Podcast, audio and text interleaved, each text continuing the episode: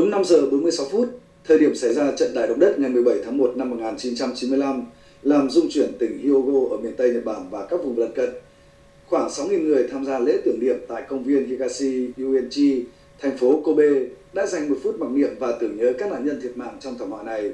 Hàng chục nghìn chiếc đèn lồng được xếp thành hình số 1, 17 với ý nghĩa nhắc nhở ngày xảy ra thảm họa và chữ cùng nhau, những người trong ban tổ chức và người dân Hyogo bày tỏ hy vọng thông qua sự kiện này họ muốn được sát cánh và cùng giúp đỡ, chia sẻ với các nạn nhân của trận động đất trên bán đảo Noto, tỉnh Ishikawa xảy ra vào ngày đầu năm mới vừa qua, đồng thời truyền lại cho các thế hệ trẻ những câu chuyện liên quan tới trận đại động đất Hashin Awaji và những bài học rút ra từ thảm họa. Anh Yuchi Suzuki, 34 tuổi, ở phường Suma, thành phố Kobe, có mẹ là nạn nhân trong trận đại động đất, đại diện cho gia đình các nạn nhân tham gia buổi lễ lên phát biểu và chia sẻ. Anh mất mẹ khi mới lên 5 tuổi và không có người thân thích. Tuy nhiên, nhờ tình yêu thương, giúp đỡ của cộng đồng, anh đã theo đuổi được những ước mơ của cuộc đời và hy vọng sẽ tiếp tục truyền đạt lại với tất cả mọi người về ý nghĩa của cuộc sống. Tôi chân thành cầu nguyện cho linh hồn những nạn nhân đã thiệt mạng trong trận động đất trên bán đảo Noto vào thời khắc này của 29 năm trước.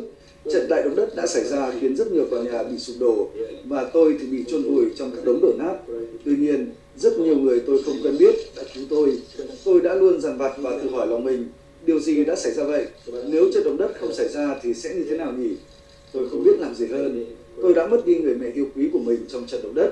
Tuy nhiên, sau động đất, tôi đã gặp được rất nhiều người tuyệt vời và nhận được sự giúp đỡ từ họ. Tôi hy vọng mình có thể chia sẻ những thông tin này, dù là chỉ với một người, để tất cả chúng ta đều hiểu thêm kiến thức của cuộc sống. Trong khi đó, ông Noriko Mukai ở thành phố Awaji cho biết, vào thời điểm xảy ra động đất, tôi đã bị chôn vùi do nhà bị sập và đè lên người tôi. Bố tôi đã rất vất vả để cứu tôi. Đến giờ thì tôi đang rất hạnh phúc. Tôi biết ơn vì điều này. Cũng bởi vậy, khi nghĩ đến thời tiết giá lạnh và nỗi sợ hãi của những người dân ở những khu vực bị ảnh hưởng bởi trận động đất trên bán đảo Noto, tôi thực sự thấu hiểu hoàn cảnh của họ.